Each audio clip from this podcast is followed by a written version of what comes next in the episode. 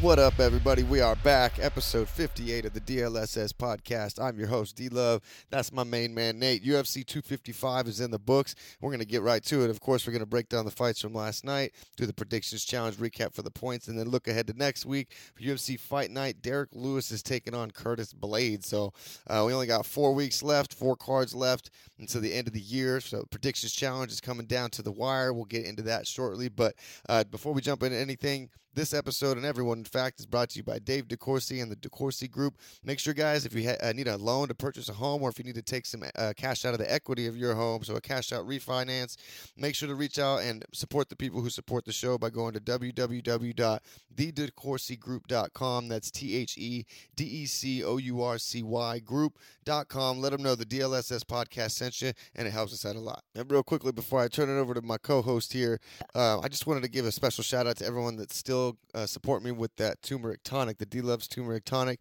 my turmeric ginger and lemon tea that I make. I cannot thank you guys enough for the support. I mean, you know, we I talked about it last week. Kevin Ross has grabbed a batch. Anthony Showtime Pettis, his batch ships out tomorrow. So when you guys hear this Monday, and then um, Christian Dat Beast, Christian Aguilera from the UFC, Blake Builder and the Builder System. Um, my boy Ivan picked up another batch. Harvey grabbed another batch. I mean, just Blake's homie out in Minnesota's grabbing a batch. Preston grabbed another batch. Canal grabbed another batch. Caesar for those party rentals. My boy Jose Nunez that listens to the show. I my boy Victor. I cannot say thanks enough, guys. Everyone, the orders keep coming in. I'm basically making tea during the day and delivering it during the night. But I love it, and I cannot thank you guys enough for the support. So thank you again, and I uh, hope you guys are enjoying. And if you're listening to my voice right now and you haven't tried any of the turmeric tonic yet, make sure to reach out to me, and I will make sure to whip you up a fresh batch. But yeah, with that out of the way, as I transition over to you, Nate, I just wanted to start out by saying thank you so much, man. Uh, this last weekend, literally just got back in town less than an hour ago, but Nora and I, my girlfriend Nora and I, were able to kind of disconnect and get the hell out of Dodge for the weekend and go spend the weekend up at his very peaceful lake house up at Lake Isabella area. And uh, I, I'm sure he can give you some more details on it when we when he starts here. But uh, basically, a dry run for like a Air, Airbnb because I know that's what he's going to be eventually be doing here in the next couple months. So uh, can't recommend it enough when it is up and running and he's renting it out. Uh, highly suggest you guys go take a few days, just kind of disconnect from all the mayhem that's going on, and uh, just relax and enjoy yourself. We uh, had a good time. So thanks, man. I really appreciate it. Absolutely, my dude. Um, yeah, it's a beautiful, peaceful house, beautiful lake views, all modern, all redone, rebuilt five years ago from the stud up. It's literally built into rocks. Yeah, really, really cool. It's built into the boulders. Um, it was a huge blessing. Isabella's a, a gold mine for property, um, especially with that Kernville. There's a there's a town called Kernville right out right slightly like probably about six seven minutes to the left of my house and yeah if you haven't heard of lake isabella i've definitely you've definitely heard of the kern river. So it's like where most people go to do river rafting tubing camping. It's yeah. just it's all around that uh, kern river lake isabella area. What is it called? Hungry gulch? Yeah campground hungry gulch road campground. Because like I li- my house is really on like this dirt road of a mountain, and uh, well, it's a mountain with a dirt road. It's um, just tucked in. Like you got the camp down like closer to the road and closer to the lake, but then up the hill, up the mountain, you got big ass boulders you're driving through, and you get up to the top, and there's just like quaint little neighborhood. It's pretty yeah, dope. It's cool. Um, really peaceful, really awesome. Yeah, it will be Airbnb soon, and obviously any homies that want to go get the homie hookup. It is not a party house. It is called the Shekinah House, which means House of Peace. All right, so it's a peaceful house for me and my wife and those who need to get away and get some peace with their significant other or their friends. Um, and it's a real place to reconnect not only with the Lord and just find peace, but just get away from all the hectic, crazy things going on in today's world. Uh, I'm glad you had a lot of fun. Uh, yeah, it was a lot of fun. But uh, Nora really enjoyed herself. Yeah, we took in the sights. Kernville, like the times I've been up there to go camping and stuff, I haven't really like stopped in, check out the shops and stuff. We were able to. There's a little like kind of center area with a bunch of shops and like uh, gift shops and antique. They have a lot of like antique yeah. stores up there. It's super cute. It's like a random, super cute little town. Three, Three thousand people uh, out of the whole population, with Kernville included. I think Kernville and with Isabella. It's it's very small, quaint town, which is what me and you were kind of used to uh, where we come from. Uh, yep. I'm, I'm, from New Hampshire, and you're from Kansas. Kansas originally, yeah. So Midwestern. Uh, oh, I don't know about you, East Coast, but like we talked about before, like East Coast values or Midwestern values yeah, and West yeah. Coast savvy. It's like a mixture, combination of both. Because I was 13 when I moved out here, so I mean, granted, I've lived out here way longer than I was, you know, living in the Midwest. Mm-hmm. But I was bo- I was raised out there, so I felt like a lot of that rubbed off and kind of makes me feel definitely unique in, in where I where I live these no, days. No, I feel the same way. Uh, yeah, different Orange County is definitely a different breed of people. That's why a lot of people tell you, well, Orange County is different when it comes to. I guess the best way to say it is, uh, it's it's a rat race. Uh, it's not as not many people hold the door open for you. It's not as uh, not everyone waves and says good morning, um, and people usually just kind of try not to look at each other and just get through their day. It's a very, very busy, fast-paced area. Um, and then when you get outside of here, anywhere out like four hours outside north, once you get to like Monterey or like the Sequoia National Forest, even like Big Bear, it, it's just different people. It's slower pace. People are happy. Uh, people just want peace. People are really uh, polite and connecting. It's it's just a different environment. Not much of a rat race. Um, but uh, yeah, it's a lot of fun out there just to get some peace. But speaking of fun, UFC 255. Absolutely. Um, a lot of a lot of good fights on this card. Um, you know, a lot of not not really a lot of upsets. Um, you know, the main event was like super. Uh, it was it was we'll say quick to say it that. We'll obviously touch on that. Yeah. Uh, well, let's just start with the main event. Let's just start with the main yeah, let's just Yeah, go let's with it. it. I mean, not that I'm phoning in this episode or anything, but to his point and what we've just been talking about, I I did travel this week, and I know it's not that far away, but I just got back in town. I got Anthony Pettis' batch to make tonight, so uh, we're gonna get just straight to it. We're gonna talk a little bit about the main event, co-main event, a couple of the notables, including you know like the Tim Means fight and the Brandon Royval incident that happened at the end of the first round of that fight. So we'll we'll touch on some main ones, just kind of burn through this one and, and get to my balls was hot.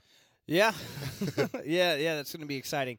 Uh, Derrick, that's going to be a slobber knocker. Oh, I hope so. Um, We better not have another Ngannou Lewis situation. I don't think that ever can happen again. I think that all I don't uni- think that will happen. Not with someone like Curtis Blaydes. Exactly. Curtis He's gonna push the fight. He's fight. going to push the fight. yeah. Uh, all right. Well, let's a- talk about this one dangerous first. um, so Davis, uh, Davison Figueroa. I always say because there's a D in there, so if I if I butcher it, I'm sorry guys, but I do my best.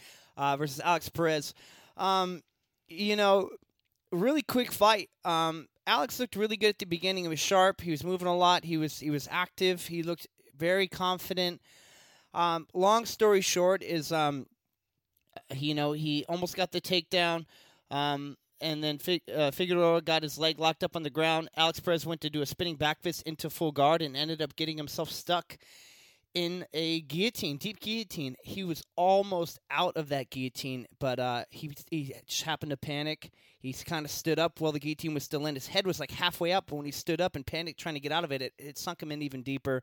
Uh, allowed uh, Davison to get more leverage on that guillotine, and it was over in the first round, early in the first round. Uh, so that's the two minutes in the fight. You That's know, all it took. you know that's it. It just shows you the uh, reaction and, and the the transitions that uh, Figueroa is able to pull off, and he's just very sharp right now.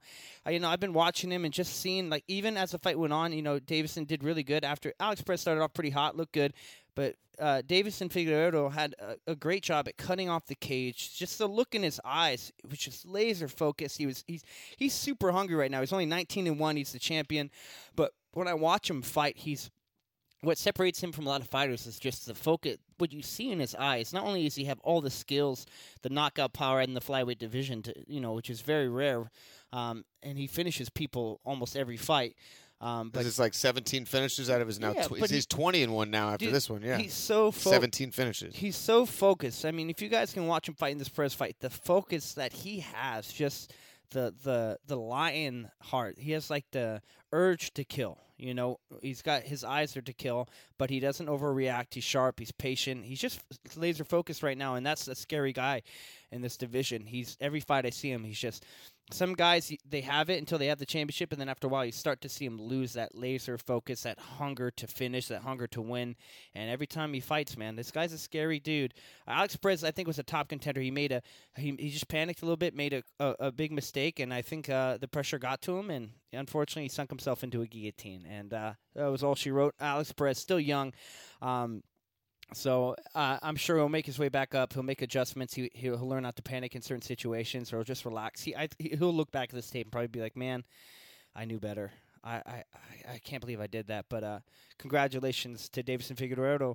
Uh, very very quick finish. Um, man, he's a threat in all areas, man. Yeah, I mean, he's definitely uh, looks to be at least the champion for a long time in this flyweight division, and uh, this is his first title defense. And to your point, like hopefully he keeps that fire. I mean, when you're on top, you're gonna want the target on your back, and he just doesn't seem like he's gonna be losing it anytime soon. Uh, before I touch a little bit on uh, Perez and kind of the fight like you did, uh, but just to stay with like in terms of keeping the divi- the the title for a long time, which we'll talk about a little bit later in the card. But Br- uh, Brandon Moreno has been yeah, I was gonna go there too. number yeah. one, uh, you know, prospect as far as our the person that everyone's talking about, including Dana White, uh, uh, who to face Figueiredo now in his, I guess now second title defense. And the reason it's even in more of the headlines is because Davison cuts a shit ton of weight, and um, you know Brandon Moreno has to travel as well as Figueiredo. So it's like one of these things that apparently, since they both had relatively quick fights and didn't come away with any injuries, that they're going to try to turn them around real quick and put them That's on UFC 256. That's a great So idea. keep uh, Davison uh, on weight, keep him at close to the PI. Same with Moreno, and just you know basically quickly turn him around and and uh, have Davison defend it That's a twice great in a idea. short time. We need Yeah. to keep this flyweight division active, Especially for a someone as that's a champion like that that that blows up so much in between fights. Like he needs normally a full camp to even be able to make the damn weight. So be able to turn him around and get a couple fights out of him quick is pretty good uh, for his career and his his legacy as well as just the UFC getting their flyweight, like you said, the flyweight division act, staying active and then Yeah. as far as the fight goes, excuse me, Alex Perez, like you said, came out. He was looking sharp. He looked like he had confidence, like he wasn't uh, beaten before he stepped in there, like a lot of people are against people like Figueiredo, Mike Tyson, Shevchenko. You know, there's a lot of people that can sometimes intimidate the uh, Khabib. We've talked about their opponent to the point where they've kind of mentally lost before they even step in there. That was not the case for Perez. He came out, he looked sharp. A clear uh, adjustment to his uh, potential weapons and game plan in the fight was Figueiredo came out in southpaw, so he wasn't leaving his lead left leg out there for Perez to uh, Yeah. execute those calf Yeah, kicks that he's known for. So that kind of threw off the beginning of the fight. Although Perez was pushing the pace, he was taking it to him. He was executing uh, takedown attempts himself. He was trying to just bring the fight to Davison, which most people are on their back foot and, and kind of running away from Davison. So that was promising, and it made it look um, like it was going to be a, a more evenly matched and exciting fight to, to watch maybe even later into the fight, which Yeah. ultimately made me think that Figueiredo potentially could fade because he cuts so much weight, right? But uh, off that, I can't remember what kind of takedown you call it when you grab the leg and you kind of raise it up above your head and try to I, treetop. I think is what it's called. He tried to take him down. Perez took tried to take Figueiredo down, and in that scramble, to your point, Figueiredo jumped on the leg lock, which then made Perez have to try to spin out with that back fist. And ultimately, when he ended up trying to go into his full guard, like you mentioned, um, he took. Basically, Figueiredo was on his way to turn to his left or to his right, Right, and yeah. so his left arm and armpit was like kind of on his way to potentially be getting back up. But once he realized Perez had put his himself, you know, in right that in position, it- position. it was almost like a reverse uh, setup for it. But he basically just sat back. He's known for an intense squeeze. Even though Perez's uh, crown of his head was kind of like you said, working its way out, ultimately didn't matter, and Figueiredo was able to make him tap because especially that early when you're dry, you know, not a lot of sweat, and and and and and, and Davison Figueroa is so strong, uh, such a strong opponent, especially in the early rounds, you know. yeah, And then we say, what about he fades in the later rounds? But even he does uh, some. He usually doesn't get to later rounds, but I mean, Exactly, the guy, the guy yeah. is just tough as nails. And I wanted to comment on kind of that confidence you were talking about with Figueiredo and his laser focus just kind of coming in. And, just and as when you look at his eyes, I man. feel like part of that, like I'm not taking away from his skill set and his abilities because he's obviously a phenomenal fighter, right? But part of that, I feel like, is being always feeling like the bigger man in there, and um, that his chin, he's confident in his chin that Yeah. no matter what you throw at me, I'm just going to keep coming. So, um, you know, ultimately, Alex didn't look, you know, too outsized physically, although he was No, a little they- bit they- smaller. But yeah, they looked relatively the same size. but Figueiredo, like you said, he just does. He just gives no fucks. He just walks you down, cuts off that octagon, and then puts Mm-hmm. you in his range to land those bombs. Yeah, and he didn't even have to land bombs here. You know, he really just, you know, small mistake, small mistake by Alex Perez. I think Alex did really good. He had the takedown. He was he, he looked strong. He looked very fast. It just he just made a mistake. Yeah, He and a made a lot of people uh, sleep on Figueiredo's jiu-jitsu, myself included, because he's just known for going out there and putting people's lights out. You forget about his. You guys gotta remember the guy's Brazilian. I mean, it's, it's in their blood. It's no It's, uh, joke. yeah, it's it's it's like being Asian. You know karate. You- I'm just kidding. I'm Oh, you're actually good at Well, you're math. good at math. Yeah, There you yeah, go. I was gonna say. But Alex Perez, man, the first contender series, Dana White contender series fighter to go up and f- at least fight for the title. Good showing in the short time that it was. But to your point, it only takes one little mistake at this level to be, Mm-hmm. uh, you know, capitalized on. Did his job, and and again, we'll touch on the Moreno thing here in a little bit when we talk about his fight with Royval. But I mean, although I'm a Moreno homer, I really like that guy. I really want him to go up and seize that belt. I just doesn't seem like when you watch Figueiredo fight that he's going to be dropping that title anytime soon. And speaking of a flyweight champion who doesn't seem to be like she's going to drop that title anytime soon, Valentina Shevchenko comes away with a unanimous decision against Jennifer Maia. Looked a little dicey there earlier in the fight. Jennifer Maia yeah. was able to use her strength and upper body clinch work up against the fence to kind of nullify Shevchenko's firepower, but ultimately the champ did what needed to do, took it to deep waters, stayed focused, and ultimately came out on top. What are your thoughts? Yeah, I, I was really impressed. You know, J- Jennifer Maia definitely was uh, stronger than anticipated. Uh, this is the first time we've seen Valentina have to, in a, in a while, actually have to really work hard, uh, not only off off off the cage, but really getting back up from the ground. You know, she really had to work hard and be patient. And uh, the first few rounds, you know, uh, Jennifer Maia did a real good job at closing the distance, and, and if Valentina wanted to let off any strikes, she would really just try to clinch her and close the gap. And uh, you know, I guess the game plan was definitely to get that lactic acid building up, slow down the striking of Valentina Shevchenko. So the first three or four rounds, really the first three rounds, we didn't get to see a lot of Valentina striking. We actually saw a lot of Valentina wrestling. Yep. Um, Valentina's really, really great at using people's momentum to throw them. That uh, tight waist, you know, switching you know, directions while you have someone moving and scrambling. You know, and that's the thing. Jennifer Maia a, a, few times would come in really hard trying to engage in the clinch, and while they're moving backwards, uh, Valentina would just use that momentum to do quick hip tosses, and uh, man, she's just so great all around, and, and, she was definitely the smaller woman in this fight. Jennifer is jacked, man. She's super strong. I was very impressed with Jennifer Maia's performance. I mean, which, you know, I wouldn't expect anything less because of the fact that it is a championship fight. And so you expect to see the best of a person that night, regardless of if you think they deserve that title shot or not. I know a lot of people are like, well, there's other people in the division. Jennifer Maia lost to, uh, who, who did she well, we'll talk she, about it. Like she lost to Chookagian, and like but, Andrade you know, and Chookagian are kind yeah. of a two horse race for who faces Shevchenko next. So that's yeah, you know, there's like a three four uh, person triangle up there at the top. Yeah, but um, regardless, um, the way my whole point is the way she came out and performed was much better than I anticipated. And I think a lot of people anticipated. She it was really a tough fight, but uh, Valentina, just like her sister on this card, was able finally. Her, her sister got a good win. Utilize her wrestling and you grappling know, made as well. great adjustments and had a dominating win. And I am excited to say that. I said that on the last podcast. Yep. I would love to see her win. I just haven't seen any adjustments. And this time I saw a whole new confidence, not only in Antonia, but Valentina. I mean, being able to we didn't expect her to wrestle, and and, and especially Jennifer Maia. Uh, the one thing I wanted to notice around the fourth and fifth round, you know, she just really started letting go with her strikes and, and throwing great one twos down the pipe and great left overhands and, and great spinning back kicks. I mean, just the adjustments that she made from wrestling to striking towards the end and to see the gas tank that she still had towards the end. Uh, Valentina, I was impressed. I mean, this girl's a beast, but this was a much closer fight than I anticipated. I thought it was going to be a striking fest. I thought it was going to be more just Jennifer Maia not being able to really catch her and and I mean, she was able to get her down a, fir- a, few times in the in the first and second round, maybe once or twice. But overall, Valentina was the one with the multiple takedowns and uh, more control time. Uh, the only control time Jennifer Maia had was really in the second round. Yeah. And and and then Valentina just made adjustments. Like, oh, you want to wrestle now? I think Valentina just stayed there, got to feel her strength, and said, you know what, I can wrestle this girl. And when you're not striking from the beginning of the fight, it might take a round or two for you, especially like you said, lactic acid build up and arms are feeling a little heavy for you to figure out your range and the timing of everything because you're literally not on the feet, you know, downloading and, and adjusting. But yeah. to your point, like uh, the second round, I think was rightfully given to Jennifer Maia, and because the odds makers didn't give her any chance whatsoever, most people thought thought it was a foregone conclusion, like an execution. In fact, um, you know, I think what happens is there's a little bit of like um, it's not recency bias. That's the wrong way to put it. It's but it's more like comparative bias, where you just expected her to not do well at all. So by doing having any sort of success, I feel like sometimes people put a little bit extra weight on that. However, I liked your point to say like this is a supposedly the tip top of the spear, highest level uh, if you're in a championship title fight. So you know for them to be able to rise to the occasion and have their best potential, uh, best possible performance, even in a yeah. loss, you know it's it's good for her that she made a good account of yeah, herself. her stock definitely went up in my book, in the UFC's book.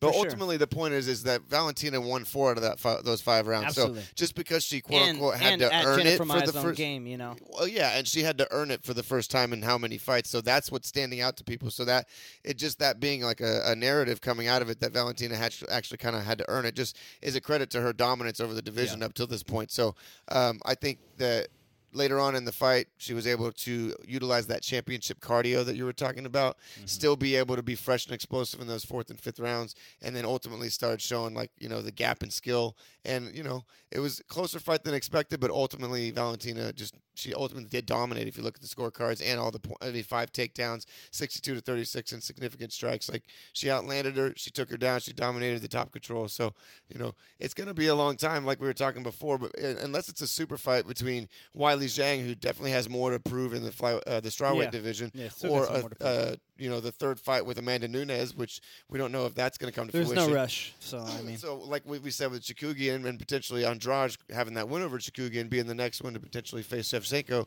even you know even that matchup. uh, No offense to Andrade, I just feel like Valentina's leaps abounds above, and her her attributes, that ability to keep distance or speed, and and Valentina being you know someone that had to lean out and get smaller and cut weight to be able to make 125 where Andrade Has fought at strawweight before you know what I'm saying so you know I just don't see it happening like kind of full circle what we were talking about with Figueiredo where this seems to be a flyweight champion that's going to be holding on to that title for a long time Yeah.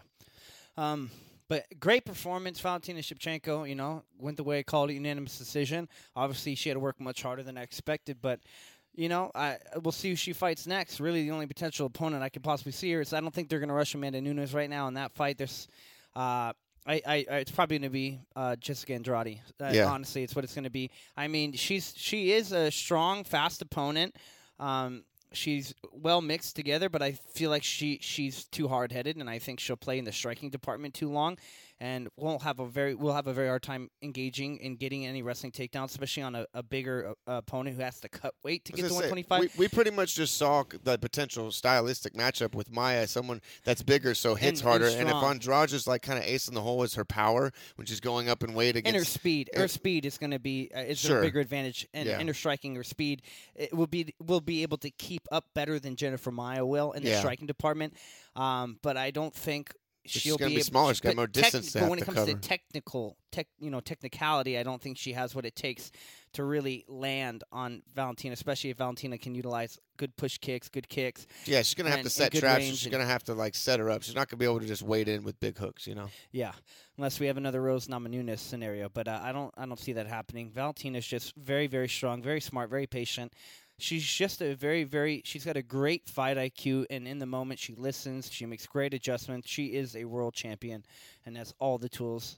Uh, and uh, yeah, I don't see her moving for a long time. Really. And you, you already touched on it, so we'll just kind of leave that out later. But her sister Antonina yeah, came out with a victory at good TKO as her. well in the second round, and then I guess their mom in the same week also had a. she they, she won the Muay Thai Shadow Boxing World Championship. It was shadow. It was shadow boxing. That's funny because Nora was Yeah. talking about this. Like, was, she was laughing about it being shadow boxing just because I, I thought it was uh, like Shaolin boxing. I didn't hear it. I Shadow- was, I was World Muay Thai Shadow Boxing Championship right on. at 50 plus years old.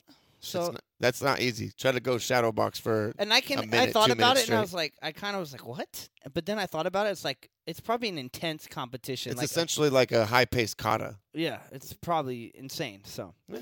um, let's just touch, Well, guys. congratulations for the Shevchenko family. Yeah, abs- yeah, congratulations. Now let's just touch up on some of the other fights on the main card, and then we'll move over to Derrick Lewis versus um, Curtis Blaydes. But Tim Means versus Mike Perry. Mike Perry obviously missed weight by almost, I believe, five pounds. Yeah. Um, he even admitted before that weight cut that he was having a really hard time with his death, and he was like, maybe I should put down the gloves. And I got to cut 20 you know, pounds in hey, five bro, days. At least he came out prior and was like, I'm probably not going to make it. I'd rather have someone do that than come on that scale and then be a douche after they miss weight. He was like straight up like, I might not make it. Shout out to Tim Means for accepting it. Tim Means didn't come for a scale. Like Mike Perry said, he came for a fight, and that's what I love. Tim Means, though, overall, just had a very, very active jab, man. Moved a lot. Uh, Mike Perry was willing to take some to give some, but he really just Tim Means had such a great active jab and was riding that bike the whole time. It was just very hard for Mike Perry to really gauge the distance and get in close and land some of those big shots. Uh, Tim Means, man, just used that veteran uh, savviness. He was in some deep water in the second round or early in the first round. Uh, you know, Mike Perry's never had a submission victory in the UFC, but he's very close to getting a uh, rear naked choke or a good solid neck crank on Mike Perry. Uh, I'm sorry, on Tim Means, but Tim Means obviously was patient, was able to turn into it, uh, was able to get back up and really just uh, keep distance the whole fight and just was able to just put volume. 128 significant strikes to Mike Perry's 64. Uh, Mike Perry, uh, hopefully you come back and, and stronger. He's got quite the interesting circumstances and the interesting life right now, but yeah. He's st- he's gotten a lot more less trash talk and more humble. So I think he's going to grow from this. He's either going to grow or he's going to stop training and and kind of get sluggish. But uh, I don't think that. I think you know Mike Perry's just in a transition period. I think he's still got a lot in him. Um, I have seen a lot of you know watching him t- since this whole change in his life. His strikes to me have gotten a little awkward, a little different. His his punches are very. He doesn't turn over his punches. They're very straight, and he's very linear. And He paused with them he a lot. paused. Yeah, so um, a lot's changed. I don't know. He's made some different changes in his game. Um, I would like him to get a little looser with the boxing and get better at setting up his right hands and having looser hands and not being so tense and you know just. But the guy's game, bro. The guy. But I know he's he's got so much potential, man. He's got strong kicks. Uh, he's always, he, but he's game. He always wants to finish, but. The thing is, he looked for the finish so much that he just ate a lot of, a lot of jabs, man. He ate a lot of just straights down the pipe. Uh, congrats to um, Tim Means. He looked sharp, Dirty Bird. Uh, outstruck him by double. Yeah. know, so I mean, Tim pretty exactly much double. he pretty much executed the game plan. I was, you know, hopeful that he would be able to. I mean, I called him on the show last week, but ended up switching because part of that weight cut, you, you know, I, I can see your point as far as giving him respect for saying ahead of time, look, I don't think I'm going to make it. But I, I personally feel like he was he botched it. Like he was eating burgers and pushing. He, I put shit on out on his social media like a day before, like fuck, 20 pounds in three days, whatever. And then it's one of those things. I felt Yeah. like it was kind of uh, somewhat intentional. We've seen people do this before, where you miss by a, a g- good amount versus a little bit to try to preserve yourself. He even told the schmo, he's like, I'm thinking since I'm a fat boy, I'm just gonna lay on him. Like, so I feel like it might have been somewhat tactical on his part. Fucking give him thirty percent and then come away with the victory. All that being said, whether it was or wasn't that, I just knew it was the smaller cage with the apex. Mike Perry hits like a truck, and I felt like well, the thing that worried me even before the weight miss was that he could potentially corner Tim Means and back him up against the fence and eventually land one of those bombs. Tim's notorious for taking one or two heavy shots, sometimes coming back and gritting it out, but sometimes that being too much and it rattling him. Which in the third round, to your point, he did catch a heavy overhand right, which rattled him a little bit, but moved around, stayed on his bike. To your point, his hyper fast jab, very accurate.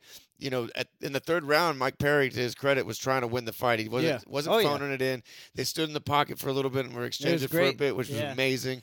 But I was Tim means- worried for Tim, Tim- that moment. But yeah. Tim made the right decision. He's like, maybe I shouldn't be here, and, and, and shot and got him against the cage and Yep. uh, you know closed the distance and kind of held him a little bit, regained his brain back. A couple heavy elbows in the clinches, where Yeah. t- classic Tim Mean style. But yeah, I think Mike Perry has a lot more potential than we're seeing. This transition period, as you call it, is kind of taking away from his performances, in my opinion. And whether it's you know coming in not prepared weight wise, and then maybe not having a, the elite cardio for all of those rounds, or just kind of like taking whatever fight he needs to because Yeah. you know he's not really in a structured system right now with a management company and and a coach that's maybe advising him and things like that keeping him sharp but he has shown evolution in terms of his like grappling and wrestling which is good to see in terms Mhm. of like this part of his career he's still making new um adding new folds to the game but you know hopefully like you said he turns a corner he gets a little bit of structure and discipline in his life and uh, you know he's got a baby on the way so hopefully all these things can come together and we can have the best of mike perry still be ahead of him Yeah, I'd love to see him make some positive changes. Looks like he's getting humble, and uh, that's great. Uh, You got to go through the shit to get humbled sometimes. Yeah, he's man. I feel like he's in that part. No, for sure. He's but he's a character, man. I love watching him fight. I was excited to watch him fight.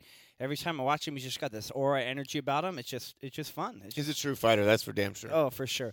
Um, moving on to the next fight, Katlyn Chuk- Chookagian uh, versus Cynthia Calvillo went exactly how I expected it. I just thought Katlyn was much more experienced, and we saw that experience here. Cynthia Calvillo had a real hard time Striking clinic.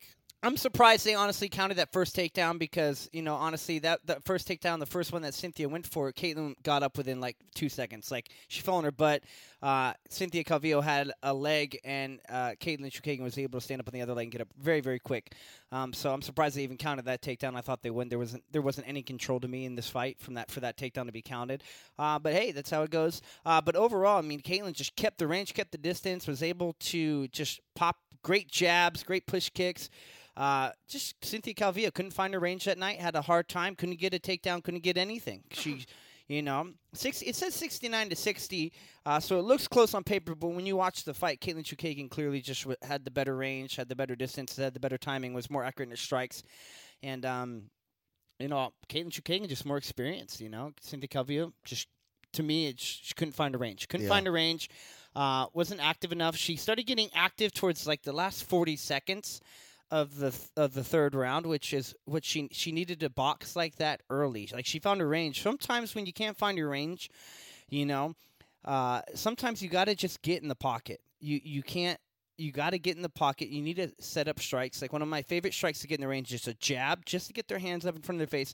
Uh, left hook, hard left hook, but it's a hopping left hook. So I, I step slightly to the left, but it, it allows me to get in the pocket. And when I left hook them, it allows me to turn their weight and get them off balance. So at least when I'm in the pocket, I'm not going to eat any hard strikes. But just throwing a jab And to a left occupies hook, that power hand, puts you on the outside angle from their exactly, power hand. just to get you in that pocket. I didn't see a lot of her trying to get in that pocket, setting up. I think she has a difficult time with long fighters. We saw that here. Um, and really, she was just slightly out of range. Even when she was backing up and Katlyn was striking, she was even out of range to counter. Um, so just this is a, a simple problem of not being able to, to find your range and not being able to commit to getting inside the pocket or cutting off the cage properly.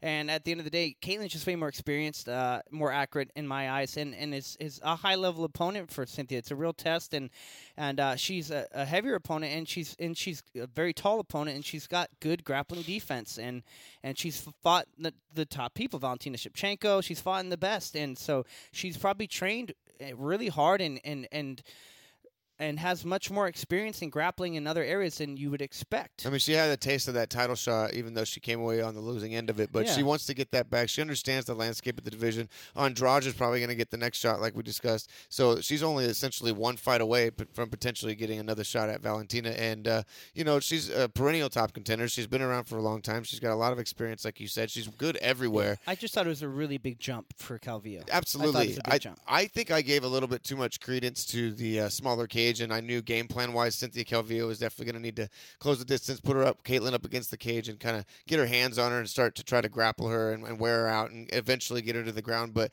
uh, to your point, Katlyn was much bigger, stronger in the clinch, uh, and she just has good grappling defense to the point where her technique is there, her strength is there, is, is evident. So this was essentially just a striking clinic where. Uh, Katlyn was able to use that footwork and stay on her bike and a good Yep. jab, like you said, teep kicks, and utilize every single inch of that octagon, and uh, never really had her back on the fence for too long. And, Nope. and it was a clinic. That's all she wrote. I mean, I switched during the week, and this is one of the ways I thought Katlyn could win if she was going to win. I mean, essentially, it's the same. It's her game plan for most fights, given her, her style. But I, had- I had a feeling Kevin was going to get a hold of her, so I'm glad I switched last minute.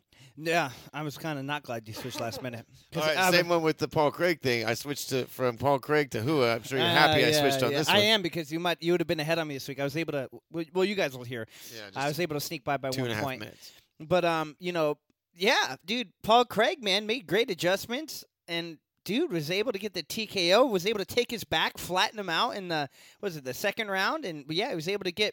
Uh, the TKO actually made uh, Shogun tap to strikes, Yeah. which shows you just the the, the strength that Craig had. He, that Shogun was in a position to where he looked tired already, man, in that second round. So uh, Shogun to me looked more labored in this fight than he did in the original fight with uh, Paul Craig. I, for some reason, I think his age really showed in this fight, and Paul Craig really just. What separated this fight from the last fight they had is that Paul Craig usually starts out slow and ends up getting hit a lot and makes adjustments and then doesn't wake up till the third round. But in this fight, he was awake immediately. He was very active. He was pressing the action. He started. He had a better pace. He had a much better pace. He started more active, and he just woke up. He woke up, and he and, and I think we're going to see a. This is the kind of Paul Craig that we need to see. I think this is a very good and excellent fighter here. Uh, the the Paul Craig that I saw last night was a very sharp, active, really mixed his strikes together. He actually came out with a Thai stance. If you watch his fight, he was what left leg was up. He was more Thai fighting. He was checking kicks. He had a more Thai stance, and then he went straight to striking not when I say striking, more of a wider stance. He was able to mix up stances, change his striking, change his angles and movements, and, and overall was able to implement his striking with good double legs on Shogun. He had a great one, two in the face to a good sharp, sharp double legs too. Um, so yeah, it was excellent. Yeah, absolutely. I think he basically like we normally know him for his jujitsu, and we were saying there's no way he's going to sub Shogun, you know. But ultimately, that youth, that activity, that pace, and then the wrestling, that in between grappling, which not only tired Hood out, but made him basically be able to put it, the fight in the positions he wanted to be in. And ultimately, if you're not going to put him away with a submission, those heavy hands, uh, you know, who has only he has tapped one other time to strikes. I can't recall who it was from, but to your point, it just showed that Probably like CM Punk. well, he didn't feel like he was going to be getting out of that position, and he was taking heavy shots. And I'm going to agree with Dana White on this one and say that Rua looked more like a shell of himself, and it might be time for him to hang up the gloves. And if Yeah. I was Dana White and he had two more fights on his deal, I think he mentioned, then like let's match make him appropriately. I know the in the UFC they don't like to do that, but like you Andrei know, Arlovsky. uh, Let him go up to heavyweight. Anderson Silva. yeah. You know what I'm saying? They, they, Anderson Silva has one more fight on his deal, and he's saying he's not going to honor it. So, but Anderson left the door open, saying he potentially might want to come back for the last fight on his deal. So, I mean, come on, if they want to stick around, let's let's match make them accordingly, so they're not feeding them to lions like we've been seeing. Yeah, uh, Silva versus Shogun would be a fun fight to watch. I think it's a fight that Silva can win, especially when since, since Silva's is is coming real close to winning a lot of these close fights with the best guys in, in his division right now, which is impressive. So I think someone as uh, with the performance that Shogun had last time, I think that'd be a good uh, career-ending uh, win for. Um, uh, Anderson Silva. That'd be fun. So we'll see if that happens. But uh, let's top off on some of the last fights that we want to mention before we move on to Derrick Lewis versus um, Curtis Blaydes. Uh, Brandon Moreno versus Brandon Royval. That was a fight I was really, really excited to see. It was super exciting all the way up till the last two seconds of the very first round. Uh, very scrappy. Both these guys were sharp, throwing bombs. They were both slick in the grappling department. They're both slippery noodles. Man, these guys were just super. I would say uh, very spazzy, and that's why it's fun because these guys are just so there's just so much movement and, and action. These guys are so close to getting one submission, another guy slips out. It's just super fun to watch, action packed. Unfortunately, Brandon Royval uh, was getting. Uh, wasn't getting ground and pounded too bad, but it was like the last 10 seconds of the fight. The reason why he had to turn his back and start getting uh, ground and pounded was because Brandon Royval, unfortunately, dislocated his arm, was screaming in pain. In the last two seconds, the fight was called by uh, my by Marc Goddard, who was the referee of this fight. Um, and unfortunately, it's such a bummer because this is a fight where uh, most fighters, if their arm pops out, can they just pop it back in? They're good to go. and I would have loved to see uh, two more rounds of this. But I mean, Brandon Royval to me doesn't lose any stock because he was competing very up to that moment till his shoulder popped out. But Brandon Moreno, I mean, just a dominant opponent. His ground pressure, his shoulder pressure, just everything about him just crushes opponents. Was able to dislocate the arm of Brandon Royval. Uh, hey, and I think that's who we're going to see next. Uh, I'm hoping they push Brandon Moreno. That's who we originally thought was going to get that title shot, but it was given Alex Perez against Davison Figueroa. So we'll see. I let's see Brandon Moreno and uh, Figueroa. Let's go for it. You know.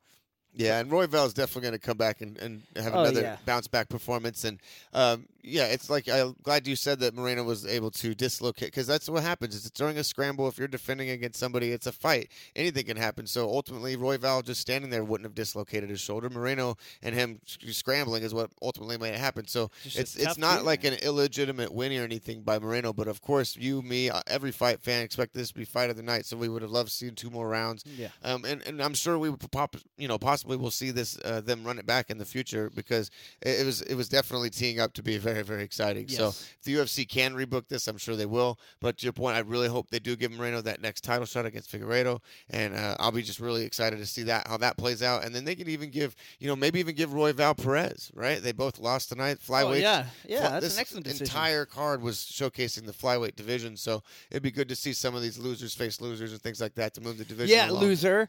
But uh, as far as that goes, who wasn't a loser on the night, keeping the highlight reel going, Joaquin Buckley, the guy with that spinning uh, head kick of Impa Kasanga, and I heard around the world a couple weeks ago. Quick turnaround, makes short work of Jordan Wright. And then at the end, during his post fight press conference, he wouldn't say his name, but everyone, including Joe Rogan, knew that he's trying to call out James Krause because my man Krause does not like anything about Joaquin Buckley. If you've heard his comments I about have. him, it's hilarious. So, um, you know, that might have to happen at welterweight because that's where. Uh, uh, Krause, you know, normally fights. So who knows? Krause put out a post that said "Say my name" to Buckley because he wouldn't say it on the broadcast.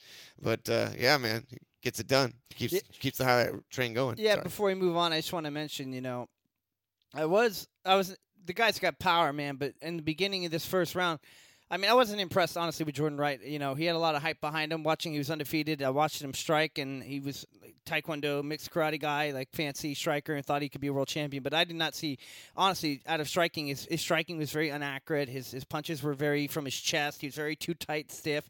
I wasn't impressed. Also with Jaquan Buckley, um, he threw a lot of bombs and haymakers and left his chin exposed a lot Did you too. just call him Jaquan? yeah. It's Joaquin. Oh my god. Go ahead.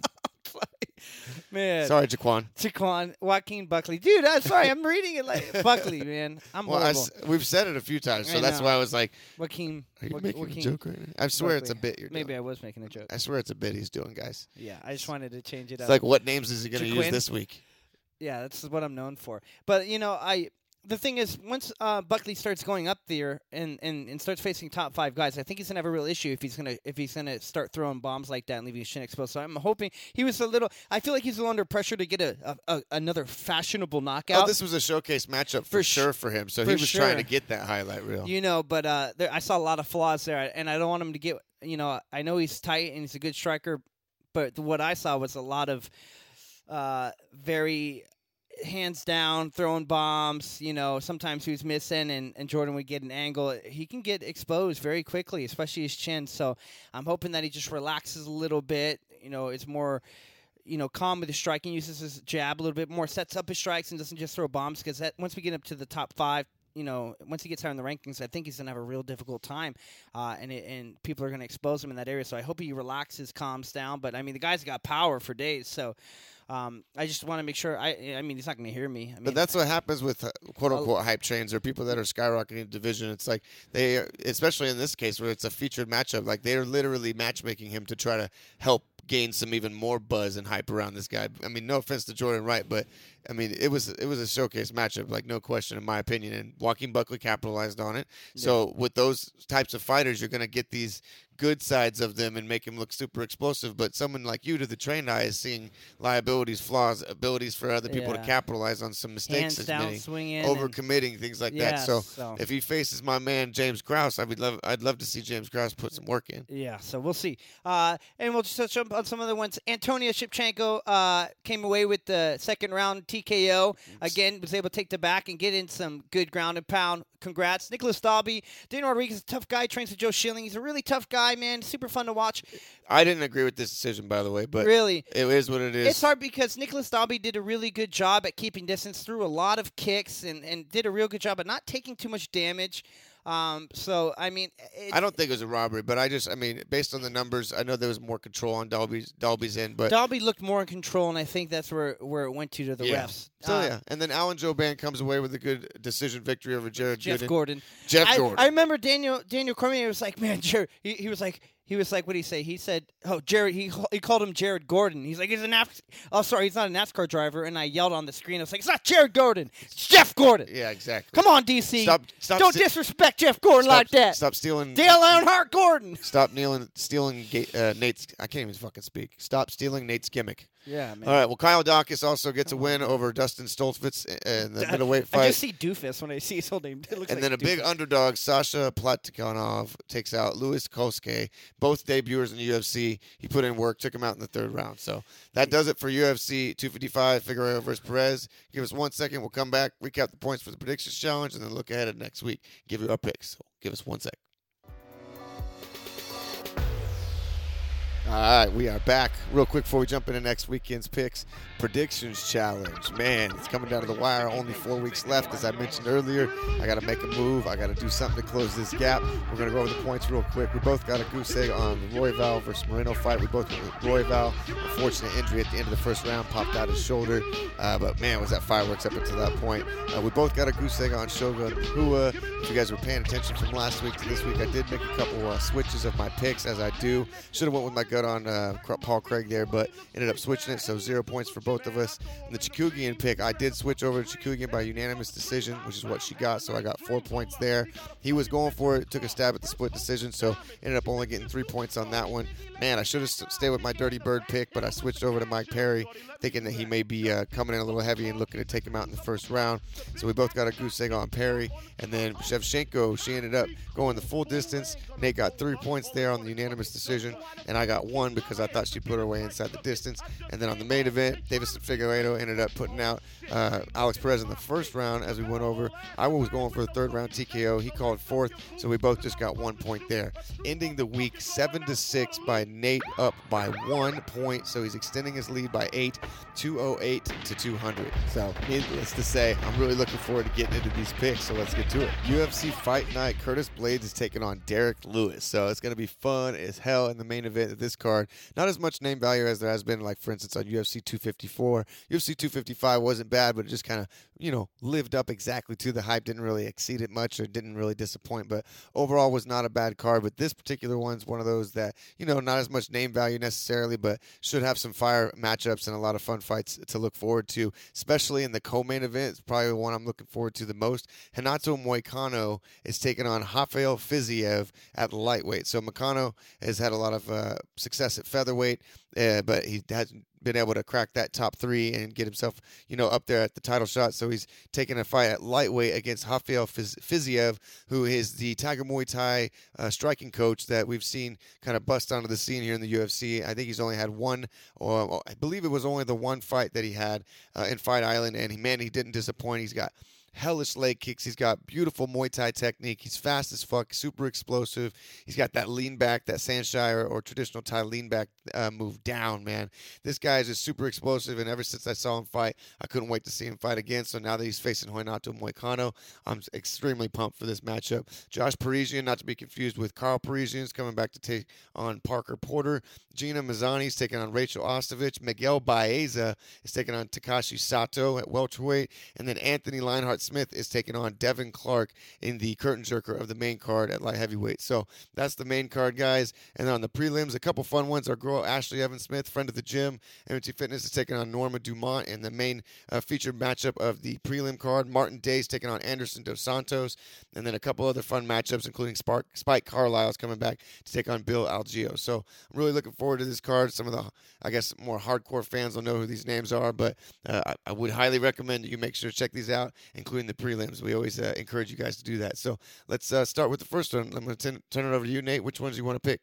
Well, since we know her personally, I think as far as the prelims go, we'll do Ashley Evans Smith versus Nora Dumont. Then we'll go to the main card. We'll pick uh, Anthony Smith, obviously Leonard Smith, Devin Clark. We'll do Miguel Baeza versus uh, Takashi Soto. Uh, Gina Mazany versus uh, Rachel Ostovich. Uh, Renato Moicano, of course, versus Rafael Fizez, Fiziev and then Curtis Blaydes, obviously, and Derrick Lewis. And I think that's what we should go for. You down? Hell yeah, let's go. All right, so let's start with on um, the prelim cards. Let's actually start with uh, Ashley Evans Smith versus Nora Dumont. So I've known Ashley for a very long time since the Subfighter days. Um, I've watched her early career. Um, her her background originally, I mean, all throughout high school and her younger days when she was in school was she was a wrestler. She's a very good wrestler. Um, you know, her her her record has been on and off in the UFC. You know, she's had some good fights and then some really close calls. She always brings up a good. Uh, she always brings the game. Um, she she's got good striking. I know she does. I feel like though I, I want her to get back to her wrestling a little bit. I want to see her mix it up a little more. I know she's a tough wrestler. Um, I think Ashley has the potential to mix things up a little bit better than Nora Dumont. I know Ashley's working very hard on social media. She's into recovery now. Her whole lifestyle's changed. Her whole mindset's changed. So um, I really want to see Ashley get the win here. I know she's making very positive changes in her life and really focusing on becoming a better athlete, not only an athlete, but a person. And I see those changes. Um, so I'm hoping that she mixes it up and, and implements her wrestling. And, uh, and I'm sure striking's only getting better. She's constantly improving. Um, for now, uh, for this fight, I'm going to say that it's going to be because I know Norma Dumont though is uh, her. She has two wins on a record, uh, a few decisions. She's more than two wins. She's four and one, but um, two of those wins are submissions. So I know she's got some ground game, but so does Ashley. Um, so I'm gonna for now. I'm gonna I'm gonna give it to Ashley here, just based on experience and who she's fought. Um, I'm gonna say Ashley's gonna win by unanimous decision. Yeah, I'm gonna go the same. I think she's able to grind out this uh, Dumont chick in terms of the grappling up against the fence. You know, hold her own on the feet and maybe have some good exchanges. But ultimately, I I don't know this personally, but game plan wise, you know, put her up against the cage, get her on her back because Norma's jiu-jitsu has mostly been like those the submissions. I believe were from top position. So I'm I'm not sure uh, both of them. But my point being is that I don't necessarily see Norma, you know, subbing Ashley off of her back. If Ashley's got that top pressure, uh, ground and pound, she's active enough. My only concern in this fight is that um, Ashley has recently, you know, she started weight, her career at bantamweight, but she's fought at flyweight over the last few years uh, since 2018, and so this is her first time back up at bantamweight. Although to your point, we've been seeing her work her butt off, and she's kicking ass in the gym, and she's putting on a lot of uh, muscle, and she's definitely going to be strong in this fight. My concern is, is um, attribute wise, it looks like they're about the same. In fact, Ashley's a tiny bit taller. So um, as long as she's got the strength advantage, and she doesn't seem to be getting like um, outmaneuvered in terms of like size and strength, then, Yeah. then I think that she's got that clear path to victory. And I'm going to go Ashley Evans Smith by unanimous decision Yeah, as well. and also we have to play into into part, you know, of weight cut. You know, it might be easier on her. She might feel healthier. Exactly. Uh, flyweight, I know for a long time, flyweight was difficult for her to get. It's a lot of work. I mean, she naturally she's a, a big girl. not saying you're fat, Ashley. Well, maybe a little bit. No, I'm just kidding. But um, so you know, she might feel healthier at this weight. She might feel stronger at this weight as well. Not only is she putting on muscle, but she might feel you know healthier and stronger here. So, especially uh, this is going to be at the Apex, yeah. Yeah. Yeah. So uh, we'll see. I know she's actually over there now, uh, currently training. So um, yeah, we'll see where it goes. But yeah, we both uh, pick you to win, Ashley, unanimous decision. Uh, let's see you mix it up. Let's see you get back to that wrestling roots, and let's see you put on a clinic. Let's go. Yep. All right. Well, that makes it. That's it for the prelims card, guys. We're just going to do the one there. So moving on to the curtain jerker of the main card, Devin Excuse Clark me. versus Anthony Smith. What did you say? I called it a curtain jerk. That's jerker. disgusting. Why? whatever do you mean? Jerking, curtain jerking. What oh, beef that? jerky. I got beef jerky from up in Isabella. It's right there on the Oh, table. snap. Grab it. What is it? Yes. What is it called? Tell everyone. Carnivore candy beef jerky, garlic pepper, natural smoke flavor. There's not much left, but you can ha- I like have how they, it. dude. I like how they put a flosser in here for you. Oh, That is yeah, yeah, high do. class. Hell yeah! They give you one of those uh, picks, one of those pick yes, flosses. dude. Hey, that a shout. That's a note to self for all beef jerky companies. Put a floss pick Yeah, free inside your- free your shout out for bag. what was it? Candy? What? carnivore candy, gourmet meat snacks, carnivore candy. Yummy. Wow.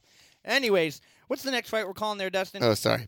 The the jerky jerky McJerk jerk is the first fight of the main card. I, I'm, we should. I. I wish. I bet you there's someone named Jerky McJerk Jerk. I'm sure there is. Probably someone in like Kansas or something. Hopefully, listen. Hey, hey, shout out to shout out to Kansas. Hopefully, he's listening to this show. Reach out to us, man. We'll have you on. Hey, that's me, boy. I'm Jerky McJerk Jerk. What is it? The para para Haro testes online on Twitter. Harry Paratestes. Harry Pero testes. Sorry, Yes. look him up on Twitter. Yes. He's I- I- hilarious. yes, I think I still have him actually. Anthony Smith. Devin Clark is the first fight of the main card. Let's get to it. Um, Anthony Smith has had a hard time these last two fights. You know, he came in, he was smashing competition. He was the legend killer. Um, but I mean, after that performance, Glover Teixeira, who's on fire right now, um, just put a beating on Anthony Smith, and then Anthony Smith again. Again, Alexander Rakic just put on a massively great performance against uh, Anthony Smith, forty-four to nine, significant compared to significant strikes. Forty-four, he outstruck him a lot. Um, so Anthony really, really needs a win right now. He really needs a win, um, or else I think his career is going to start going down the potty. Not his, not his legacy, not who he is as a fighter, but I feel like when it comes to his momentum, I think he really needs this win. But you know, Clark is a extremely tough opponent. He's twelve and four. He's young. He's fresh. He's hungry, but um, he tends to go to decisions a lot.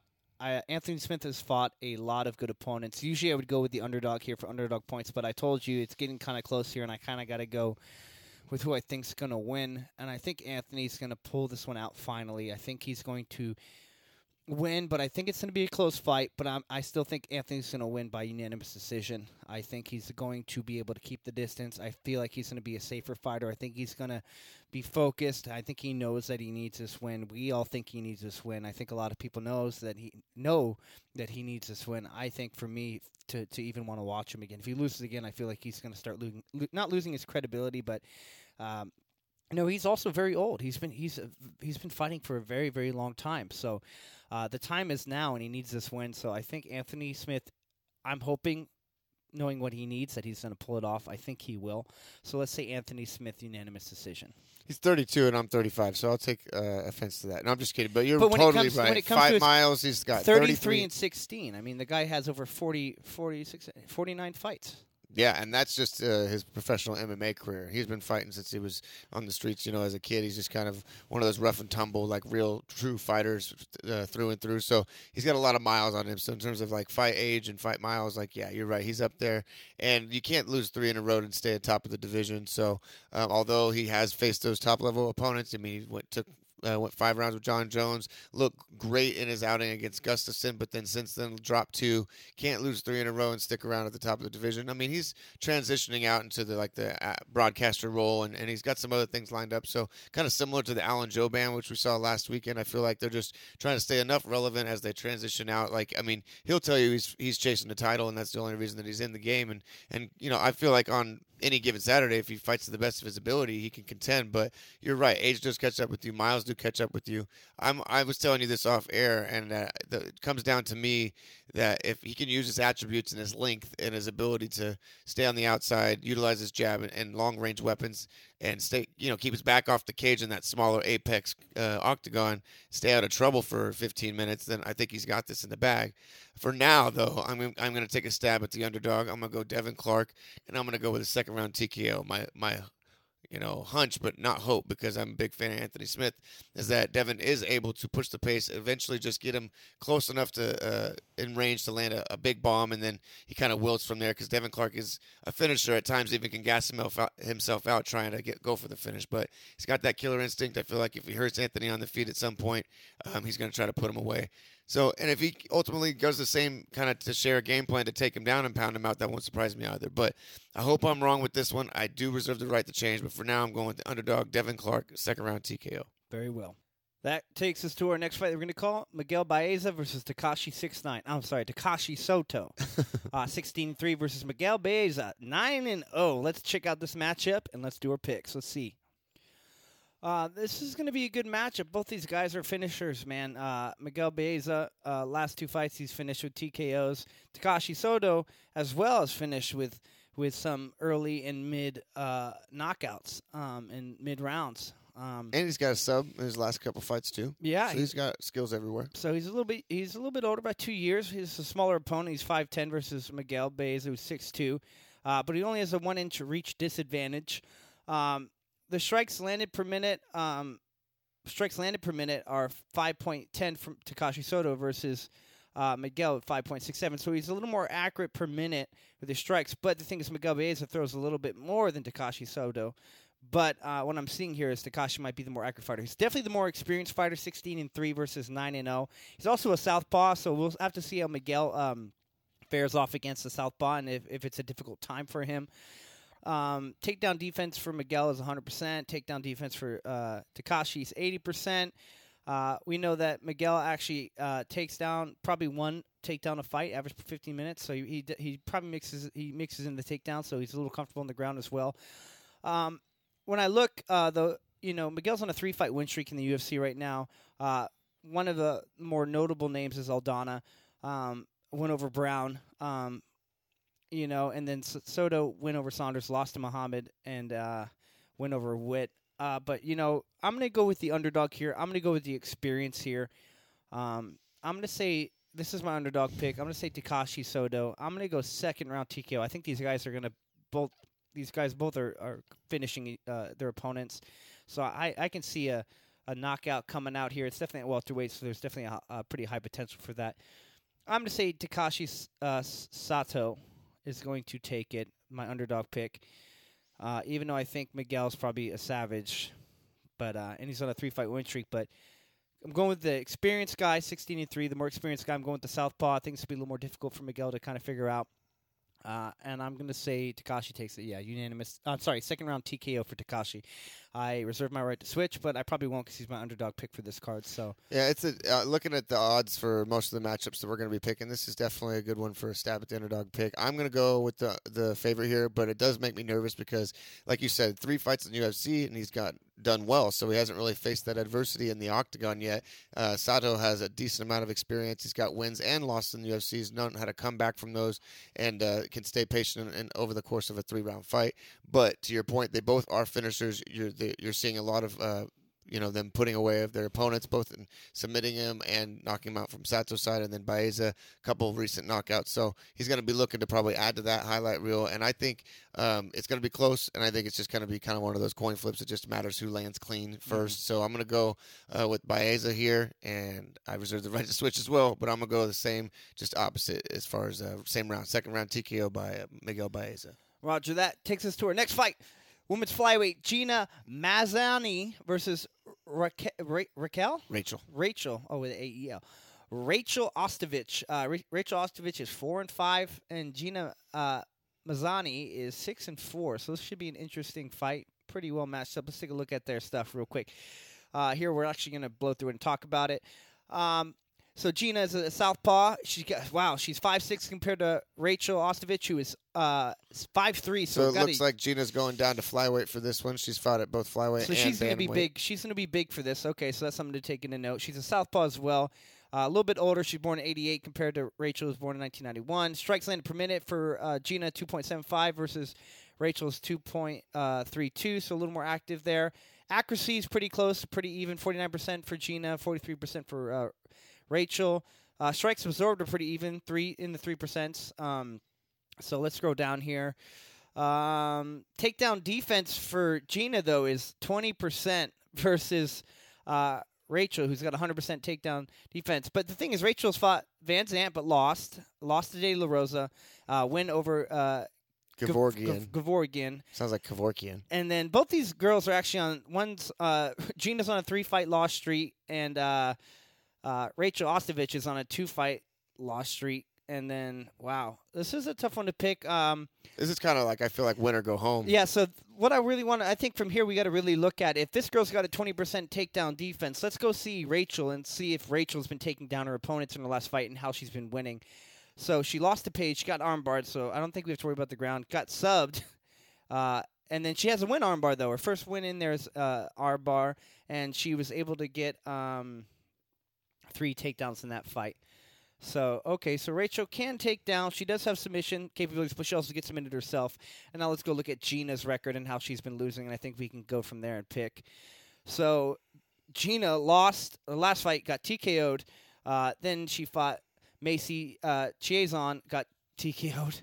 Fought Lena Länsberg, got unanimous decision. Okay, got unanimous decision. Last win, her last win was against uh, Wu Yanan, and unanimous decision. She outstruck her and got five takedowns. Okay.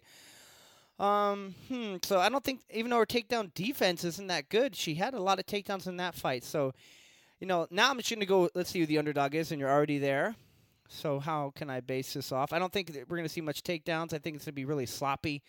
Uh, Gina is the favorite. Okay, by quite a bit. Uh, what do you think, Dustin? Uh, I'm basically going to go with the underdog in this matchup because to me they're both, like you said, uh, not on the best of momentums. Like they're both coming off a couple losses in a row.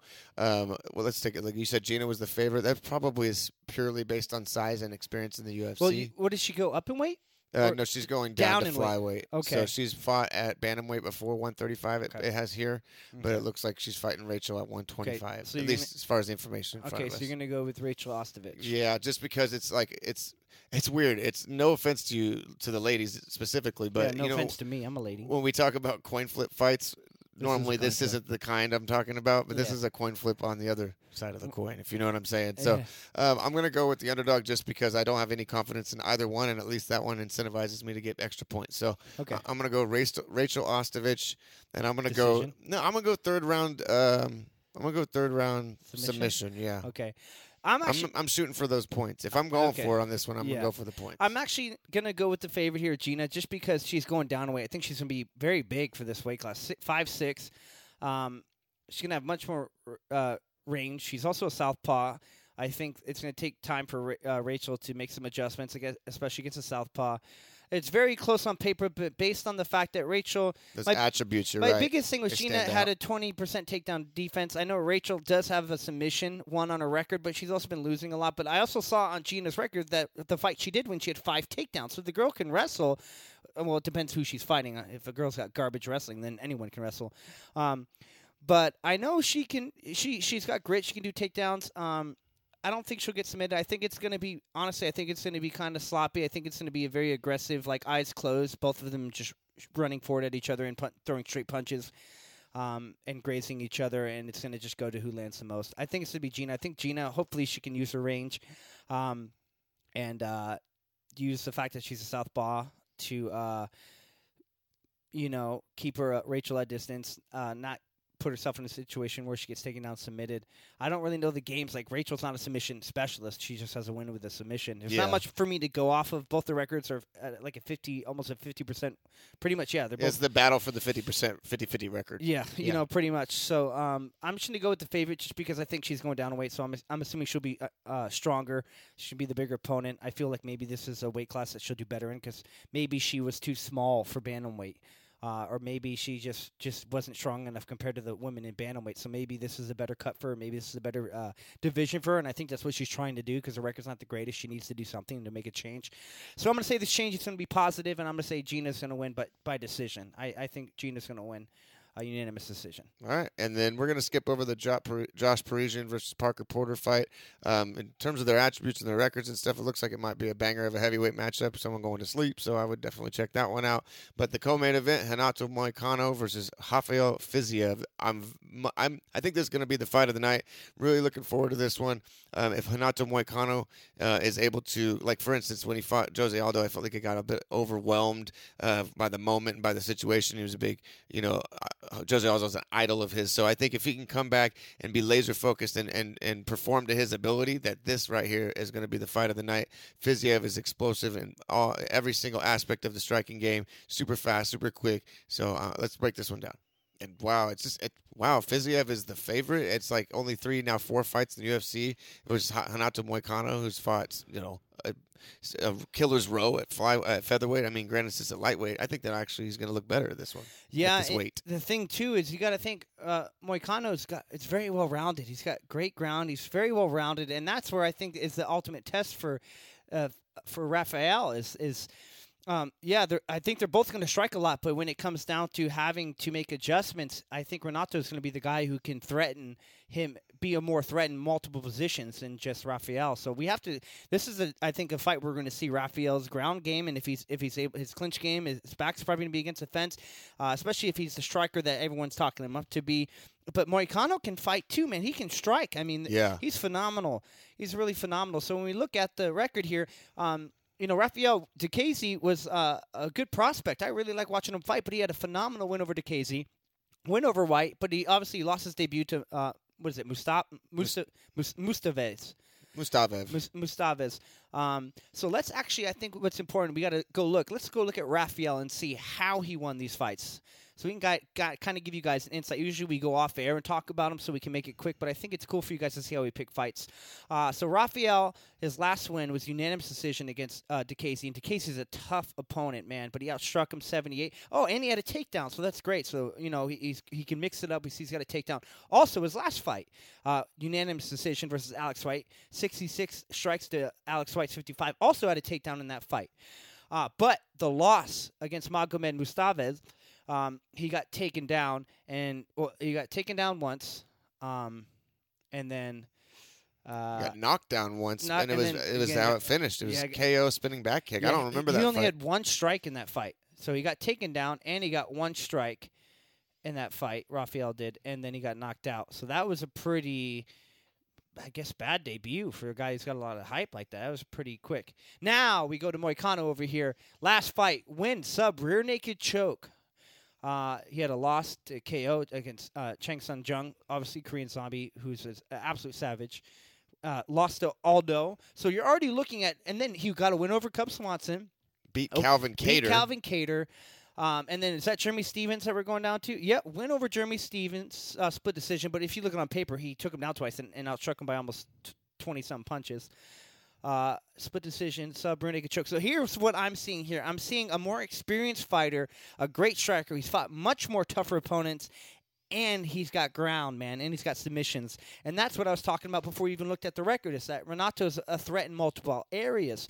Now I think Rafael has uh, great striking, has potential to really give it a fun fight on the feet, but I feel like Renato Moicano is just going to be a more well rounded opponent. This is a huge jump for this man right here, for Rafael, especially with a, a, a loss like that and, two, and, and two comeback wins that are only decisions. For him to be going up and fighting. Moicano really shows that the UFC has a lot of confidence in Rafael, but I think this is a really, really tough fight. Either they're trying to show that Rafael is legit or they're really gonna just this is a fight where Renato's really gonna shine. I think we're gonna see a, a really experienced Renato. It's just going to be a huge difference. I think the striking though is going to be very fun. Like Rafael, I think the striking there because he's obviously a Tiger Muay Thai coach. I think it's going to be awesome. It's going to be technical. But I feel like Moicano, man, just on paper and based on his record and what he has to offer is, is a threat in multiple areas. He's going to be able to, if the striking gets iffy, he's going to be able to get the takedown, implement clinch, mix up his wrestling a lot better, and be a threat on the ground. And and and if he can implement those threats, I think like implementing like scaring him in the takedowns, uh, making him worry about um, getting taken down or submitted. I think it can make. Uh, Rafael a little bit hesitant on the feet, limited striking, and Moicano can start to really play around a little bit. So what do you think? He's just uh, he's kind of one of those like Uriah Hall types. No offense, like because I've always said this is a backhanded compliment. Where he's Depends somewhat where his head's at. He's somewhat yeah. It depends on where his head's at, and this being at one fifty five instead of one forty five, I'm sure he's gonna feel you know better throughout camp. He's gonna feel like you know more energized and, and not as sucked out because he didn't have to cut the weight. But sometimes that puts you in a savage mindset. Sometimes that gets you the extra road work that gets you the better cardio. So it's you never really know how it's gonna turn out when they're changing weight classes like this. But um, I assume it's gonna make his chin a little bit better. That was that uh, to Korean Zombie fight. He literally took like the first uh, he over he did an overhand right. Korean Zombie did over a counter like he jabbed. Renato Moicano did, and it was just basically the first punch that landed clean was kind of like the end of the night for him. So my concern at some point uh, towards the last couple fights of his career has been his chin, mm-hmm. and that he's um, kind of one of those stars that's burned too bright too early, and it's like they didn't, the UFC didn't quite get what they expected out of him, and, and when he lost to Aldo, and then he he, he lost again, and then now he's switching weight classes, I feel like um, they're putting Fiziev up against him to see like, okay, who's going to be the one that we want to get behind, right? Yeah. Either Moicano is going to be able to go on another run and he's he's back to his old self at 155, or this Fiziev dude is someone that we've already got a little bit of buzz behind, and let's let's keep that going. Off taking a name like Moicano, someone that's faced the top of the top at 145 and beaten a lot of those guys, like we just said. So um, I think Fiziev's footwork, his movement,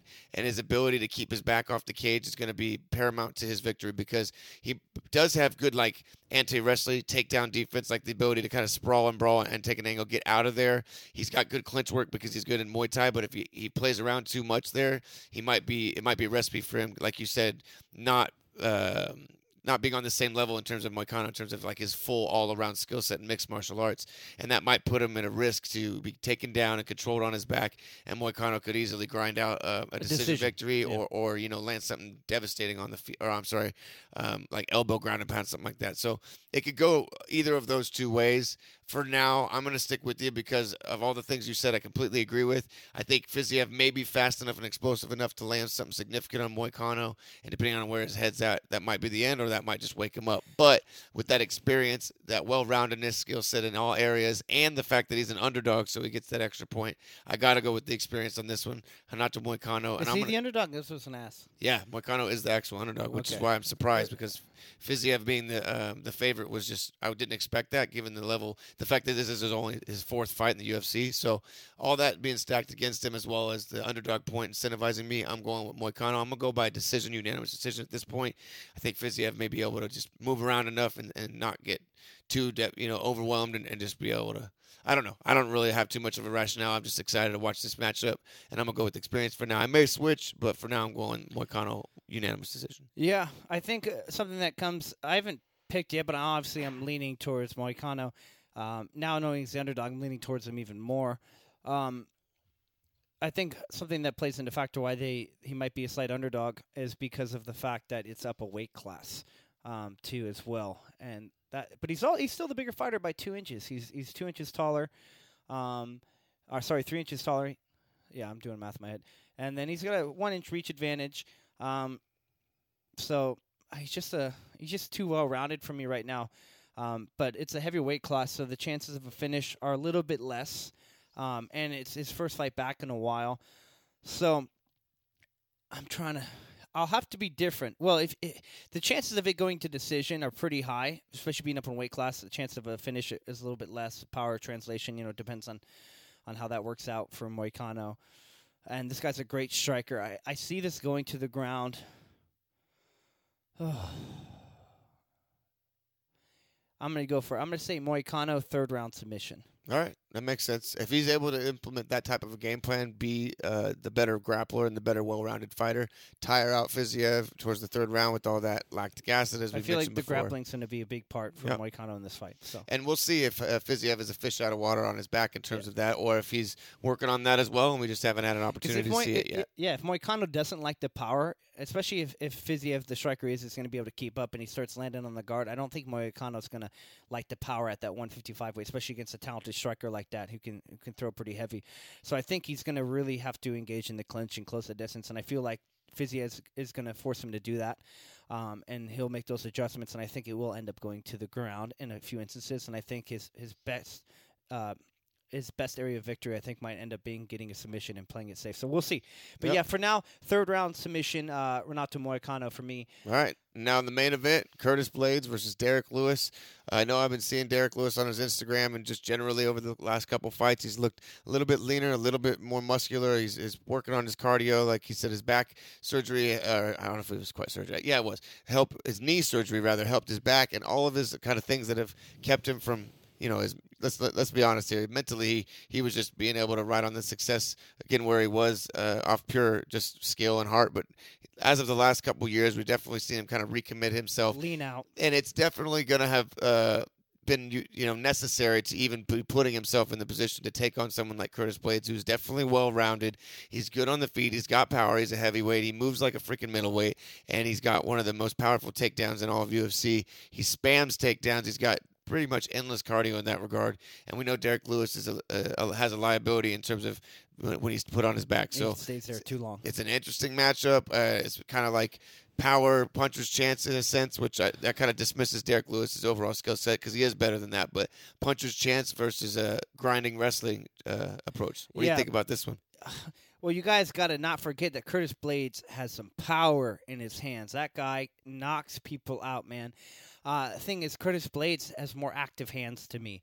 Um, like Derrick Lewis has a, puncher's chance, but um, it's towards the later rounds when it comes out of desperation, and then Derrick Lewis starts to get his hands going. Um, the one thing that has always not upset me about Derrick Lewis is just the fact that I know Derrick Lewis has great hands and potential, but he doesn't set up his strikes a lot. He he usually just waits on counter bombs, and um, he ends up either missing out on getting that knockout, or he he just loses in points, uh, or gets taken down and sits on his back too long. And I was hoping he'd press more, be more active with his boxing, get his hands going a little more, and not focus so much on power, but more volume, and then setting up for his power shots. I think that would allow his hands to land better, setting up his shots a little bit more. Because just sitting on your back foot and waiting on the counter, sometimes you know he wings it, and if it hits you, it hits you. But um, if he overextends or misses this, he's going to get taken down, especially with a guy like Curtis Blaydes. Um, I feel like Curtis Blaydes is just a faster and just a strong opponent. I, he's got knockout power too, man. Scary individual. Um, Curtis Blaydes, 14 and 2, one no contest, versus Derrick Lewis, 24 and 7, one no contest. Average fight time's pretty close, 10:34 to 9:42. Obviously, Curtis Blaydes is 10 minutes. Derrick Lewis is uh, 9:42. But you guys need to remember that this is a five-round fight, and I think what's going to end up happening is Curtis Blaydes is going to tire out Derrick Lewis with his grappling. He's going to end up fatiguing Derrick Lewis. Um, and you know what? I think he's going to get the fourth round TKO on Derrick Lewis. Yeah. Yeah. You think he's going to ba- uh, be a, not sub him, but pound him out? Yeah, I, I you know Derrick Lewis doesn't. Uh, he's getting leaner and, and a little bit faster and better. So I don't think he'll. I think he'll last longer, but I think.